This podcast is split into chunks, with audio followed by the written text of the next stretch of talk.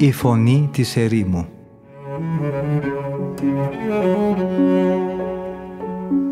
Συνομιλίες με τους Αγίους Πατέρες της ερήμου Την εκπομπή παρουσιάζει ο πρωτοπρεσβύτερος Ματθαίος Χάλαρης.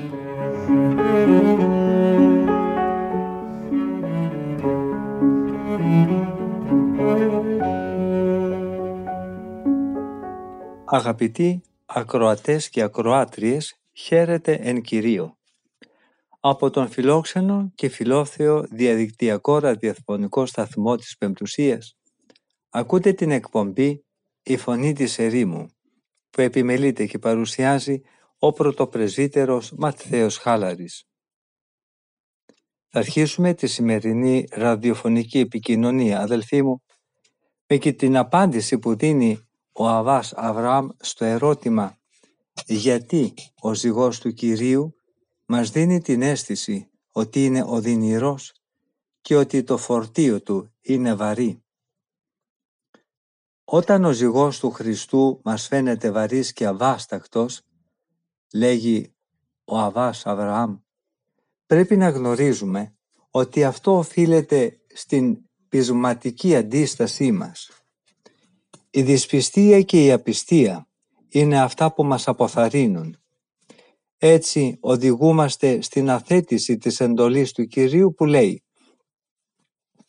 «Εάν θέλεις να είσαι τέλειος, πήγαινε, δώσε όλη την περιουσία σου και έλα να με ακολουθήσεις».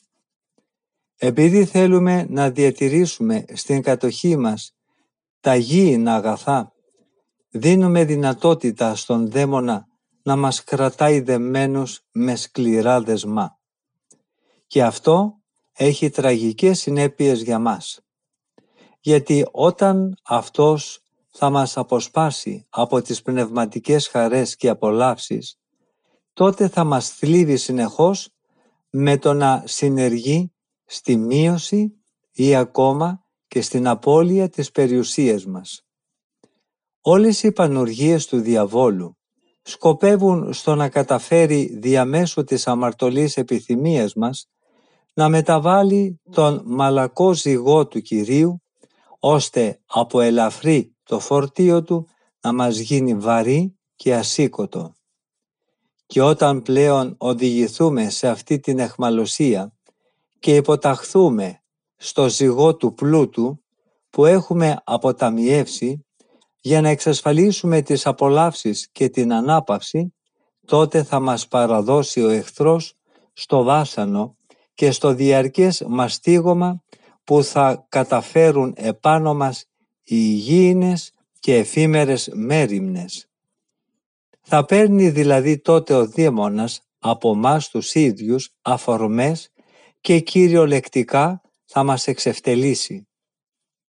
Και αυτό γιατί καθώς λέει η Αγία Γραφή, κάθε άνθρωπος δένεται και σφίγγεται με τα σχοινιά των αμαρτιών του. Ο προφήτης Ισαΐας επίσης λέει «Όλοι εσείς οι ασεβείς ανάβετε φωτιά για τον εαυτό σας και δυναμώνετε τη φλόγα της και προχωρείτε μέσα στο ολέθριο φως της φωτιάς που ανάψατε και της φλόγας που δυναμώσατε και ο σοφός Σολομώντας μαρτυρεί επίσης το ίδιο λέγοντας «Με εκείνα που καθένας αμαρτάνει, με αυτά και τιμωρείται». Οι ίδιες οι ειδονές που απολαμβάνουμε γίνονται το μαρτύριό μας. Οι χαρές και οι απολαύσεις του σώματος στρέφονται σαν δίμιοι εναντίον μας.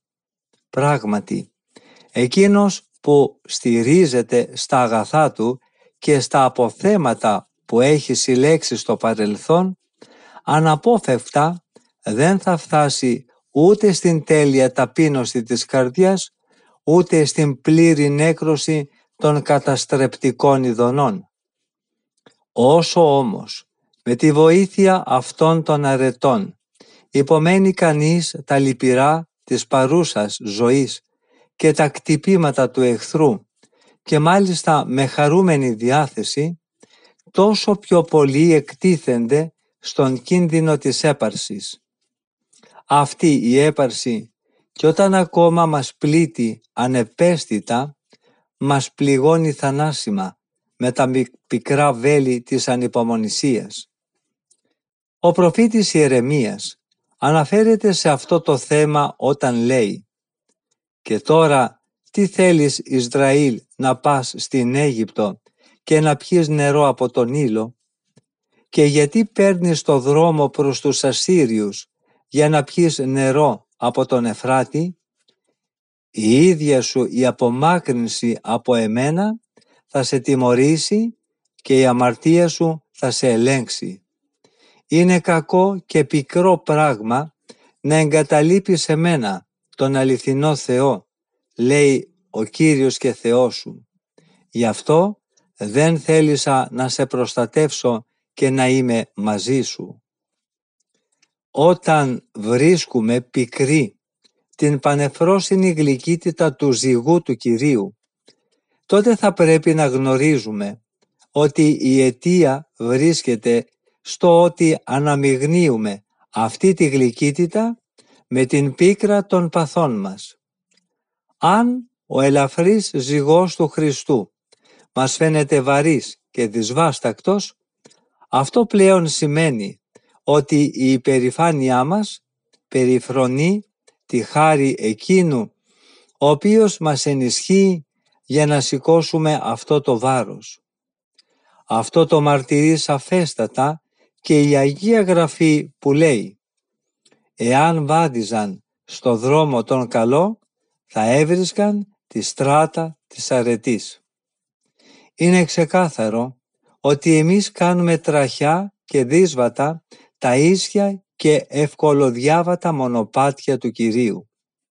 Εμείς με τις διεστραμμένες επιθυμίες μας που μοιάζουν σαν κοφτερές πέτρες δυσκολεύουμε το δρόμο μας.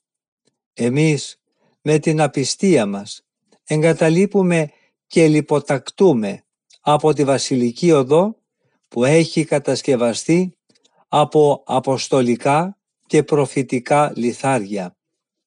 Εμείς ξεκόβουμε από αυτό το δρόμο που βάδισαν οι Άγιοι και ο ίδιος ο Κύριος μας. Εμείς προτιμούμε να ακολουθήσουμε πλάγιους δρόμους, γεμάτους θάμνους, για να πορευόμαστε με μάτια τυφλωμένα από τη γοητεία των γήινων και κοσμικών απολαύσεων. Εμείς επιλέγουμε να συρθούμε μέσα στα σκοτεινά και γεμάτα από τα αγκαθωτά βάτα της αμαρτίας μονοπάτια με τα πόδια πληγωμένα και το νηφικό μας ένδυμα λερωμένο και κουρελιασμένο. Έτσι υπάρχει κίνδυνος όχι μόνο να μας κατατρυπήσουν τα μητερά αγκάθια των βάτων, αλλά και να μας δηλητηριάσουν τα ερπετά και σκορπιοί που έχουν εκεί μέσα τις φωλιές τους. Γιατί η Αγία Γραφή λέει «Αγκάθια και παγίδες είναι στρωμένα στους διεστραμμένους δρόμους της κακίας, αλλά αυτός που θέλει να προφυλάξει την ψυχή του θα φύγει μακριά από αυτούς τους δρόμους. Και σε ένα άλλο σημείο ο Κύριος με το στόμα του προφήτη του λέει και τους αμαρτωλούς «Επειδή με λησμόνισε ο λαός μου, θυσίασαν σε ψεύτικους θεούς, σκοντάφτουν στο δρόμο τους, ξεστράτησαν από τα παλιά μονοπάτια και βάδισαν σε δρόμους που δεν είχαν χαραχτεί. Ο σοφός Σολομώντας επίσης λέει «Ο δρόμος των οκνηρών είναι στρωμένος με αγκάθια, αλλά ο δρόμος των ανδρίων είναι ομαλός και πατημένος». Με το να παρεκκλίνουμε όμως έτσι από τη βασιλική οδό δεν θα φτάσουμε στην Αγία Πόλη, τη μητέρα όλων μας, προς την οποία θα έπρεπε να κατευθύνουμε την πορεία μας σταθερά και αδιάκοπα. Η Αγία Γραφή λέει ξεκάθαρα «Ο κόπος καταβάλει τον ανόητο. Αυτός δεν είναι ικανός ούτε μέχρι την πόλη να πάει. γιατί φοβάται την κούραση. Να πάει δηλαδή μέχρι την ουράνια Ιερουσαλήμ, που είναι μητέρα όλων των χριστιανών.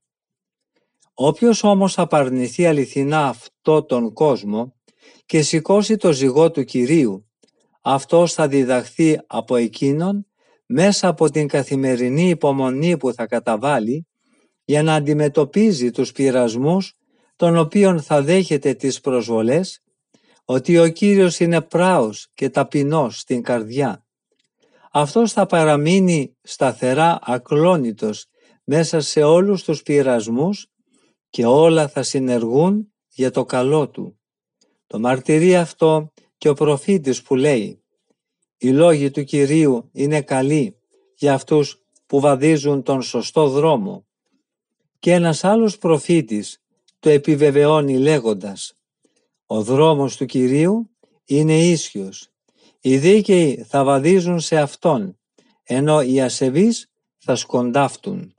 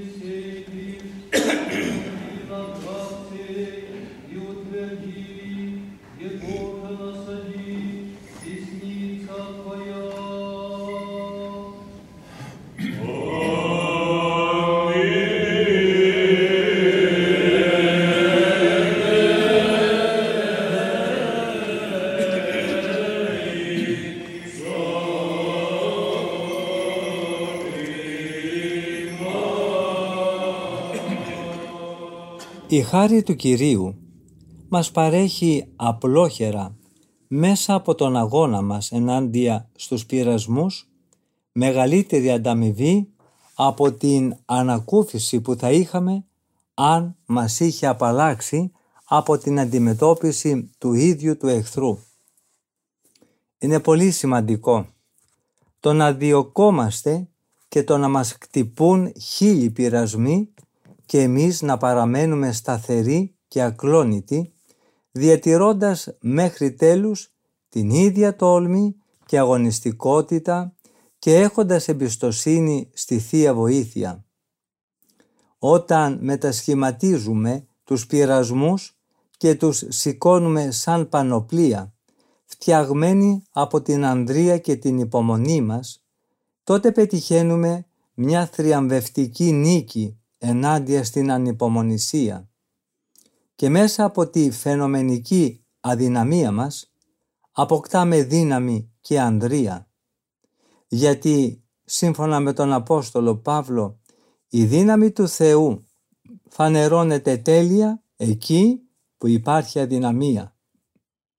Ο Θεός λέει στον προφήτη Ιερεμία «Εγώ σε ενίσχυσα σαν πόλη οχυρωμένη και σαν χάλκινο τείχος, ακατάβλητο από όλους τους βασιλείς του Ιούδα και τους αξιωματούχους του και από το λαό του. Όλοι θα πολεμήσουν εναντίον σου, αλλά δεν θα σε νικήσουν, διότι εγώ θα είμαι μαζί σου και θα σε σώζω από τους κινδύνους. Έτσι λοιπόν, σύμφωνα με την άψευστη διδασκαλία του Κυρίου, η βασιλική οδός είναι ομαλή και εύκολη, έστω και αν εμείς τη βρίσκουμε τραχιά και δύσκολη. Ας σηκώσουν στους ώμους τους τα πιστά και ευσεβή παιδιά του το ζυγό του Κυρίου και ας μάθουν από Αυτόν ότι είναι πράος και ταπεινός στην καρδιά. Και τότε, αποθέτοντας το φορτίο των γήινων παθών, θα δειχθούν σαν δώρο από τον Θεό, όχι τον κόπο, αλλά την Ανάσταση των ψυχών τους. Μας βεβαιώνει γι' αυτό ο ίδιος ο Κύριος με το στόμα του προφήτη Ιερεμία όταν λέει «Σταθείτε στα σταυροδρόμια και κοιτάξτε με προσοχή και ζητήστε να μάθετε το δρόμο τον αιώνιο των εντολών του Κυρίου. Μάθετε ποιος είναι ο καλός δρόμος και βαδίστε σε Αυτόν για να αποκτήσετε την καθαρότητα της ψυχής σας. Σε αυτούς πάλι λέει ο προφήτης Ισαΐας. Ο ανώμαλος δρόμος θα γίνει ίσιος και ο δύσβατος δρόμος θα γίνει ομαλός. Θα γευθούν και θα δουν ότι είναι ελεήμων και φιλεύσπλαχνος ο Κύριος. Ας υπακούσει κανείς στον Κύριο που λέει «Ελάτε σε μένα όλοι εσείς που είστε κοπιασμένοι και φορτωμένοι από το βάρος της αμαρτίας και εγώ θα σας αναπαύσω. Τότε θα αποθέσει το εξουθενωτικό φορτίο των αμαρτιών του και θα κατανοήσει τι εννοεί ο Κύριος όταν λέει «Ο ζυγός μου είναι απαλός και το φορτίο μου είναι ελαφρό». Η οδός του Κυρίου είναι τέλεια αναψυχή, αν βέβαια την βαδίζουμε ακολουθώντας τον νόμο Του. Εμείς δημιουργούμε οδύνες και βάσανα για τον εαυτό μας. Εμείς οι ίδιοι φορτωνόμαστε τις υπερβολικές και γεμάτες σύγχυση μέρημνες. Και αυτό γιατί προτιμάμε από την οδό του Κυρίου το να ακολουθήσουμε τους δρόμους αυτού εδώ του κόσμου, τους βασανιστικούς και ψεύτικους. Έτσι εκθέτουμε οι ίδιοι τον εαυτό μας σε μεγάλους κινδύνους και δυσκολίες. Και αφού με αυτό τον τρόπο κάνουμε βαρύ και σκληρό το ζυγό του Κυρίου, μετά παραδεινόμαστε σε ένα πνεύμα βλασφημίας. Αυτό μας παρασύρει και μας κάνει ανυπόμονους ώστε να αγωνγίζουμε για την υποτιθέμενη σκληρότητα και για το βάρος του ελαφρού ζυγού ή και να καταφερόμαστε ακόμα και εναντίον του ίδιου του Κυρίου, ο οποίος σύμφωνα με την πλάνη μας μας το επιβάλλει. Ο σοφός Σολομώντας λέει πάνω σε αυτό «Ο άνθρωπος με την κακοκεφαλιά του καταστρέφει τη ζωή του και μετά θεωρεί τον Θεό σαν αίτιο της δυστυχίας του. Αλλά σύμφωνα με αυτό που διαβάζουμε στον προφήτη Ιεζεκιήλ, όταν θα πούμε δεν είναι ορθή η τακτική που εφαρμόζει ο Κύριος, εκείνος θα μας δώσει την εξής δίκαιη απάντηση.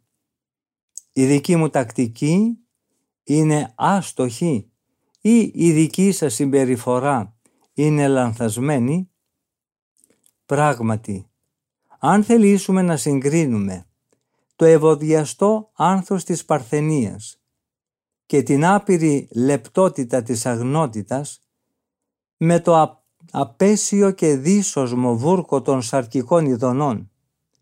Και αν παραβάλουμε την ανάπαυση και την ασφάλεια που έχουν οι μοναχοί με τους κινδύνους και τις ταλαιπωρίες που ζώνουν ολόγυρα τους κοσμικούς αν ζυγίσουμε την ειρήνη που υπάρχει στη μοναχική πτωχία με τις θλίψεις που φθύρουν τον άνθρωπο και με τις κοσμικές μέριμνες που ποτέ δεν σταματούν αλλά κατακαίνε μέρα και νύχτα τους πλούσιους και θέτουν σε κίνδυνο ακόμα και την ίδια τη ζωή τους, τότε πολύ φυσικά και αβίαστα θα αναγνωρίσουμε ότι ο ζυγός του Κυρίου είναι ελαφρύς και το φορτίο του είναι πολύ απαλό και ευκολοσύκοτο. Με αυτή ακριβώς την έννοια που είναι πολύ αληθινή και απόλυτα σύμφωνη με την πίστη πρέπει να εννοήσουμε και την υπόσχεση που δίνει ο Κύριος σε αυτούς που θα ακολουθήσουν την τέλεια αποταγή. Θα αμύψει, λέει, αυτή την αυταπάρνηση στο εκατοταπλάσιο και μάλιστα από αυτή εδώ τη ζωή. Αυτός που εγκατέλειψε, λέει, για μένα, οικία ή αδελφούς ή αδελφές ή πατέρα ή μητέρα ή γυναίκα ή παιδιά ή αγρούς θα πάρει εκατό φορές περισσότερα σε αυτό τον κόσμο και θα κληρονομήσει την αιώνια ζωή. Υπάρχει δυστυχώς ένας μεγάλος αριθμός ανθρώπων που δίνουν σε αυτά τα λόγια ένα νόημα εντελώς χονδροειδές και οι οποίοι διακηρύσουν ότι οι Άγιοι θα απολαύσουν για μια χρονική περίοδο χιλίων χρόνων την ανταπόδοση όλων εκείνων των πραγμάτων που είχαν εγκαταλείψει για να ακολουθήσουν τον Χριστό. Τοποθετώντας ωστόσο αυτή την εποχή μετά την Ανάσταση των νεκρών είναι αναγκασμένοι να ομολογήσουν ότι αυτή δεν σχετίζεται με την παρούσα ζωή. Πόσο πιο αξιόπιστη και ξεκάθαρη είναι η αλήθεια της Εκκλησίας μας. Αυτή μας διδάσκει ότι όποιος ακολουθήσει το κάλεσμα του Χριστού και περιφρονήσει κάθε ανθρώπινη δόξα ή γήινο πλούτο θα γίνει μέλος της μεγάλης πνευματικής οικογένειας και οι πνευματικοί αδελφοί του θα τους στέκονται συμπαραστάτες στη ζωή της αφιέρωσης η οποία θα τους ενώνει ως θείος και αδιάσπαστος πνευματικός δεσμός. Αυτοί θα του ανταποδώσουν ήδη από την παρούσα ζωή μια αγάπη εκατό φορές μεγαλύτερη από την συγγενική αγάπη και η οποία θα είναι αληθινή και γνήσια.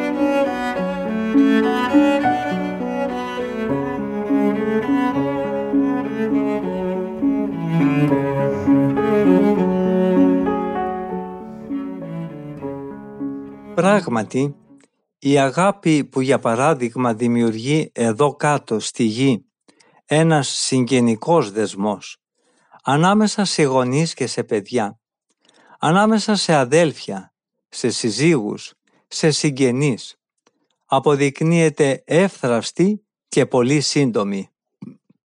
Όταν τα παιδιά μεγαλώσουν, συμβαίνει πολλές φορές να αποκλείονται, έστω ακόμα κι αν είναι καλά και αφοσιωμένα στους γονείς, από την πατρική κατοικία και περιουσία.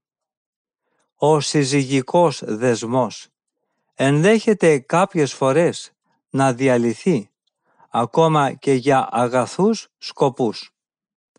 Άλλοτε πάλι, οι διχόνοιες και οι αντιδικίες χωρίζουν τα αδέλφια. Μόνο οι μοναχοί παραμένουν μέχρι τέλους στενά ενωμένοι και απολαμβάνουν την κοινοκτημοσύνη. Κάθε κοινοβιάτης μοναχός θεωρεί σαν δικό του αυτό που ανήκει στους αδελφούς του και λογαριάζει σαν να ανήκει στους αδελφούς του αυτό που είναι δικό του. Συγκριτικά λοιπόν με τις σχέσεις αγάπης που γεννούν οι σαρκικοί δεσμοί, η ομορφιά μιας τέτοιας πνευματικής αγάπης είναι ασφαλώς εκατό φορές μεγαλύτερη και ευγενέστερη.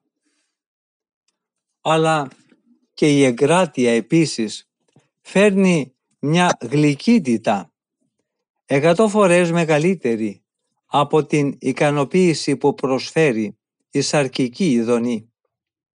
Αν συγκρίνουμε την ικανοποίηση της απόκτησης υλικών αγαθών όπως για παράδειγμα τη χαρά του να έχει κανείς δικό του σπίτι, με την ανίποτη χαρά της καταχάριν υιοθεσίας, την οποία θα απολαύσουμε ως ιή του ουράνιου Πατέρα, αυτή που θα μας χαρίσει ως αναφέρετο αγαθό κάθε τι που ανήκει στον αιώνιο Πατέρα μας, τότε θα αναφωνήσουμε μαζί με τον Υιό και Λόγο του Θεού και θα πούμε «Όλα όσα έχει ο Πατέρας είναι δικά μου».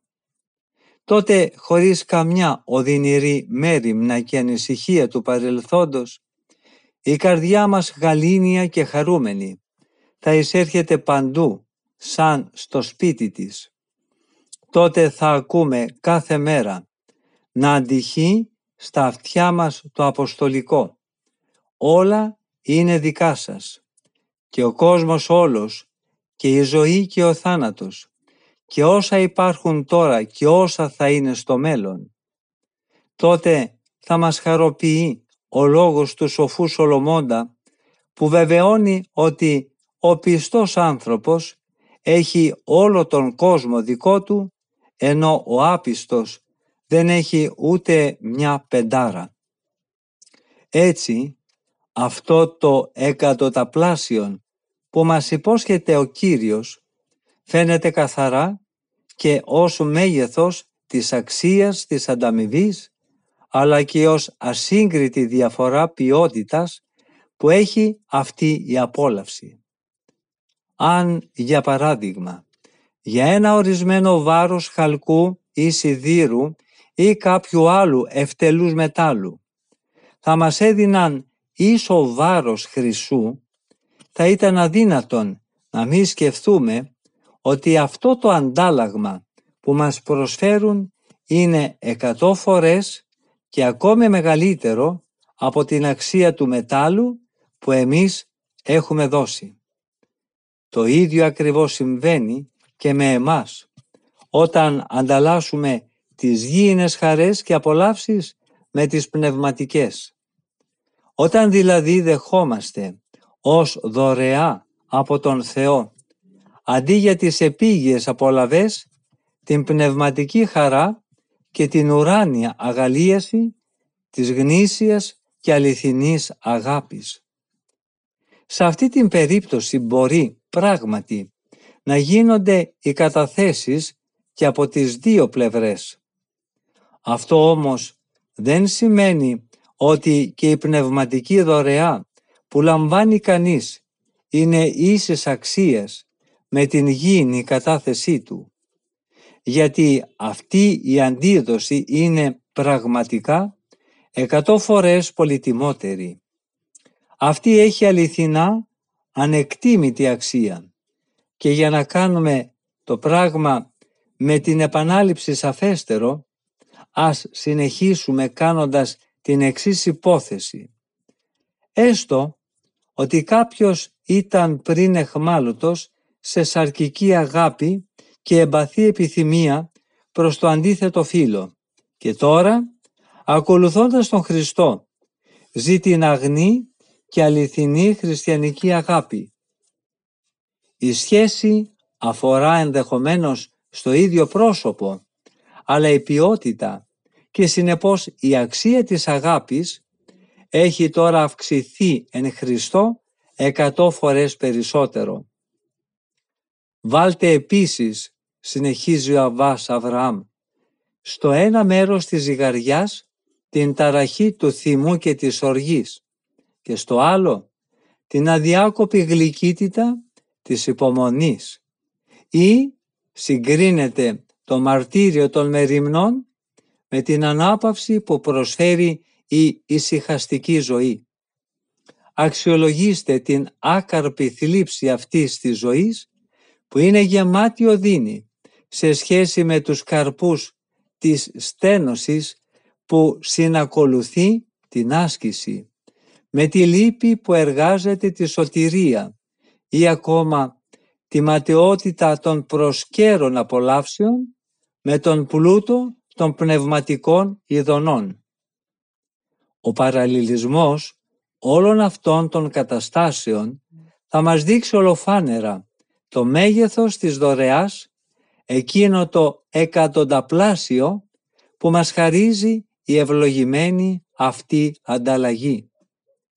Αν συγκρίνουμε επίσης τη σύντομη και φευγαλαία ειδονή που προσφέρουν τα αμαρτωλά πάθη με την αξία και την ευλογία που μας χαρίζουν οι αντίστοιχες αρετές, τότε η ευτυχία πολλαπλασιάζεται κατά παράδοξο τρόπο. Αυτό αποδεικνύει σαφώς ότι η αξία της αρετής είναι επίσης εκατό φορές ανώτερη από τις γήινες και εφήμερες επιδιώξεις. Ας έλθουμε όμως τώρα να εξετάσουμε, αφού δεν έχουμε απαρνηθεί τα γήινα και πρόσκαιρα, τα αντίστοιχα αγαθά που μας δίνει ο Χριστός και μάλιστα από Αυτόν εδώ τον κόσμο.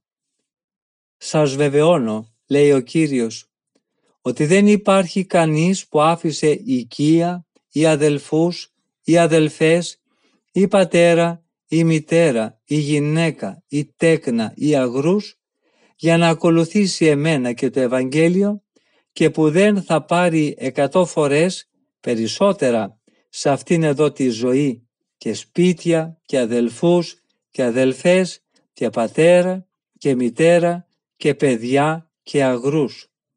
Και όλα αυτά μέσα από διωγμούς που θα υφίσταται για το όνομά μου, αλλά και στον μέλλοντα αιώνα θα κερδίσει την αιώνια ζωή. Πραγματικά, όποιος απαρνηθεί για χάρη του Κυρίου, την αγάπη του πατέρα, της μητέρας ή του παιδιού, για να δοθεί ολοκληρωτικά στην αληθινή και καθαρή αγάπη όλων εκείνων που υπηρετούν τον Χριστό, αυτός θα αποκτήσει εκατό φορές περισσότερους γονείς και αδελφούς, γιατί αντί ενός μόνο πατέρα και ενός μόνο αδελφού, θα τον περιβάλλει διαρκώς ένα πλήθος και μάλιστα με στοργή πολύ πιο τρυφερή και θερμή. Εκείνος που θα εγκαταλείψει για την αγάπη του Χριστού μία μόνο κατοικία θα έχει σαν δική του περιουσία αναρρύθμιτα χωράφια και μοναστήρια. Σε όποιο μέρος του κόσμου κι αν αυτός είναι, θα μπαίνει σε αυτά σαν να ήταν ο ιδιοκτήτης τους.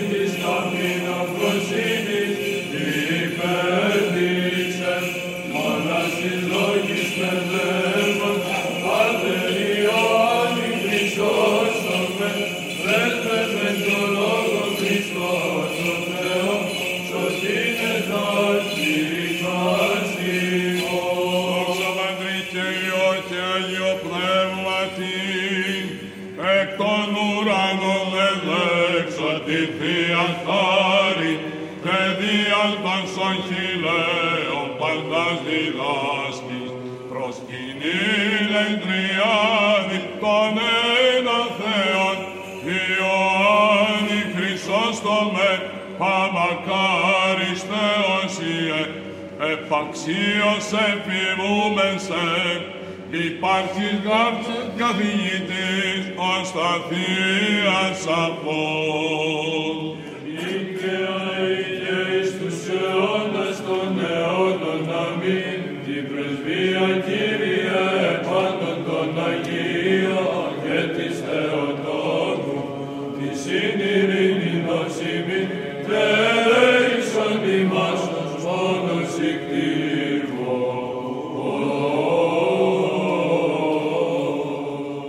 Είναι δυνατόν να μην θεωρήσει κανείς εκατονταπλάσια και πιθανόν και πολύ μεγαλύτερη την ανταμοιβή που δέχεται αυτός που περιφρονεί τις καταναγκαστικές και όχι και τόσο έμπιστες υπηρεσίες που του προσφέρουν οι υπηρέτες όταν αντί για την υπηρεσία 10 ή 20 δούλων απολαμβάνει την αδελφική βοήθεια τόσων ανθρώπων που είναι ελεύθεροι και που έχουν ευγενική καταγωγή.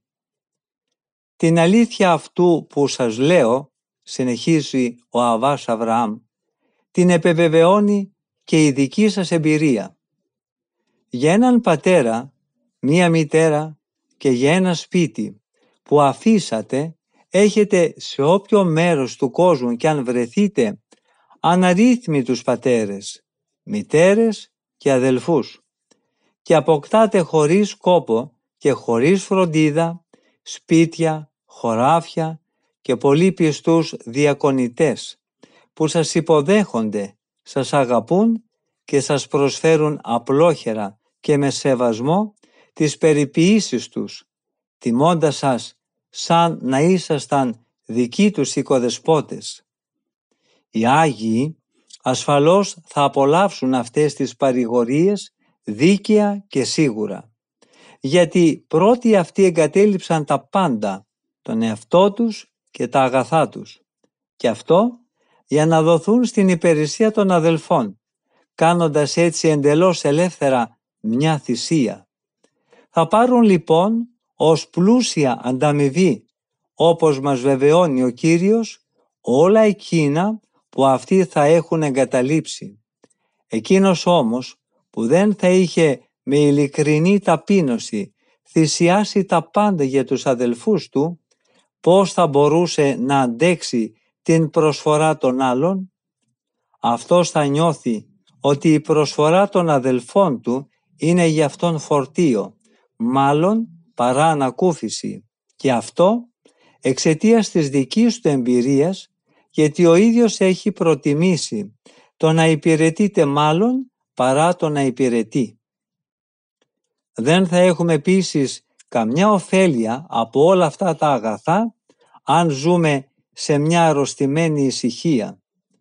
Κέρδος θα αποκομίσουμε μόνο μέσα από τους διωγμούς που θα υποστούμε, δηλαδή μέσα από τις θλίψεις της παρούσας ζωής, μέσα στην αγωνία του πόνου που όπως λέει ο Κύριος μέσα σε διωγμούς.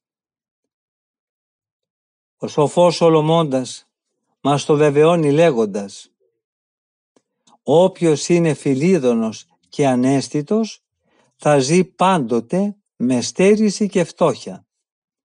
Δεν είναι ούτε η οκνηρή, ούτε η δειλή, ούτε η μοιχή, ούτε οι θηλυπρεπείς αυτοί που θα εισέλθουν στη βασιλεία των ουρανών, αλλά οι βιαστές. Ποιοι είναι οι βιαστές; Αυτοί που ασκούν και βιάζουν γενναία και αποφασιστικά όχι τους άλλους αλλά τον εαυτό τους.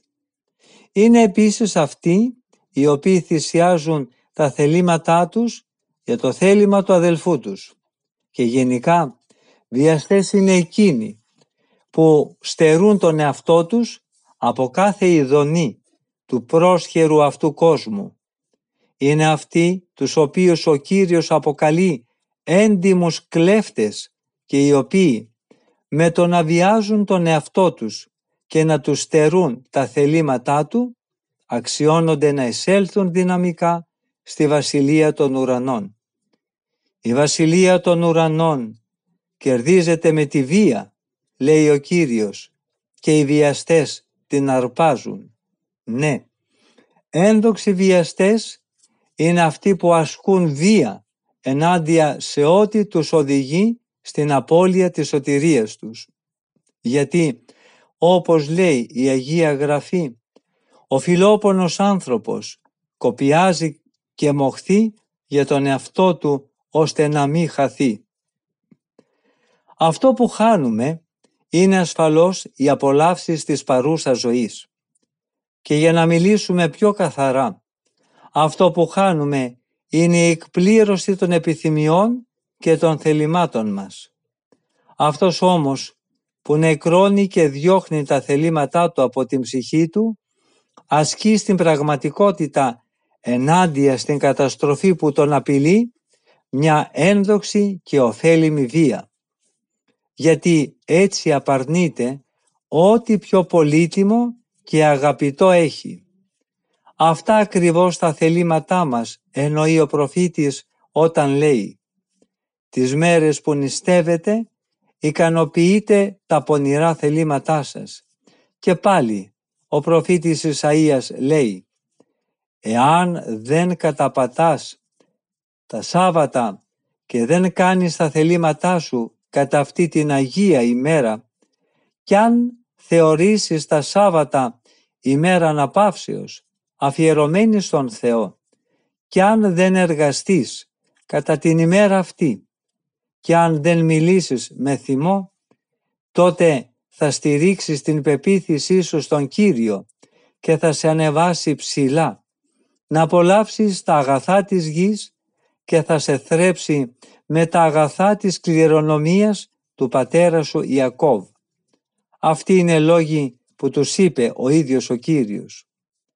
Γι' αυτό και ο Κύριος μας και σωτήρας μας για να μας δώσει το υπόδειγμα αυτής της εκοπής του θαλημάτων μας είπε «Κατέβηκα από τον ουρανό στη γη, όχι για να κάνω το δικό μου θέλημα, αλλά το θέλημα αυτού που με έστειλε και πάλι αλλού λέει «Πατέρα μου, να γίνει όπως θέλεις εσύ και όχι όπως θέλω εγώ». Εκείνοι που εργάζονται ιδιαίτερα αυτή την αρετή είναι οι κοινοβιάτες. Αυτοί καθοδηγούνται από ένα γέροντα και δεν κάνουν τίποτα με δική τους πρωτοβουλία, αλλά το θέλημά τους εξαρτάται από το θέλημα του Αβά. Τέλος, για να κλείσουμε αυτή τη συνομιλία, σας ρωτάω, μήπως οι πιστοί μαθητές και διάκονοι του Χριστού δεν αμείβονται εκατό φορές περισσότερο όταν οι πιο υψηλοί άρχοντες της γης τους τιμούν και τους σέβονται; Και αυτό δεν γίνεται για άλλο λόγο παρά για το ότι αυτοί θεωρούν τους μοναχούς ως παιδιά του Χριστού.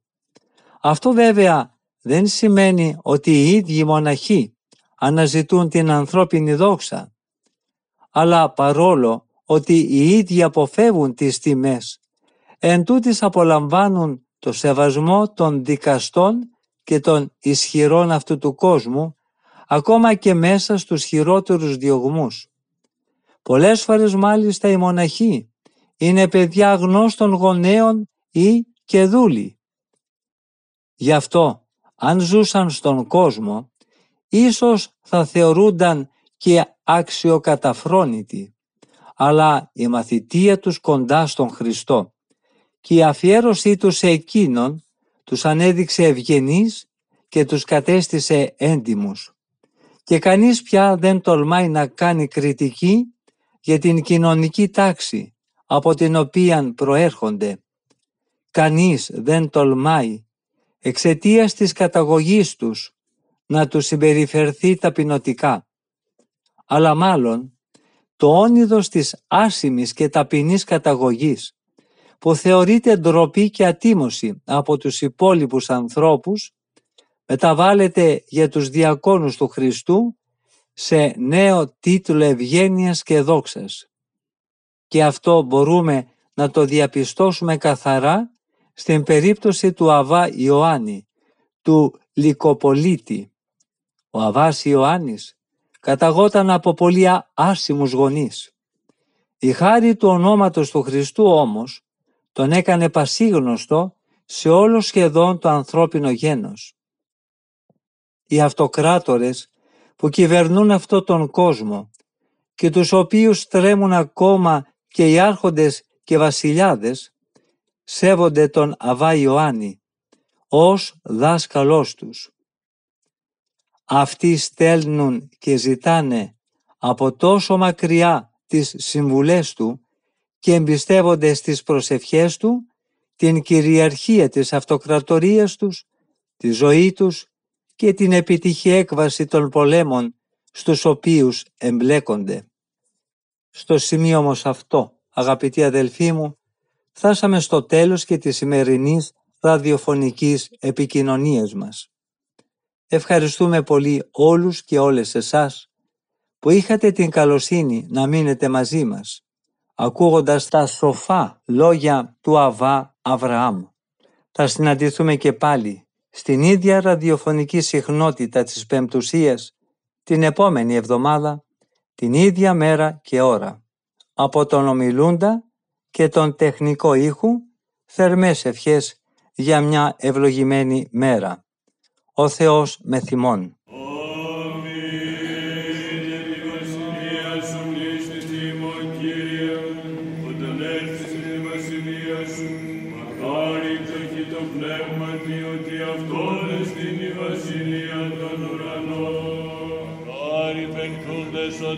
ότι παρακληθήσονται. Άρη προήσον οι αυτοί κληρονομήσουσι τη γη. Άρη πεινώντες και διψώντες την ότι αυτοί.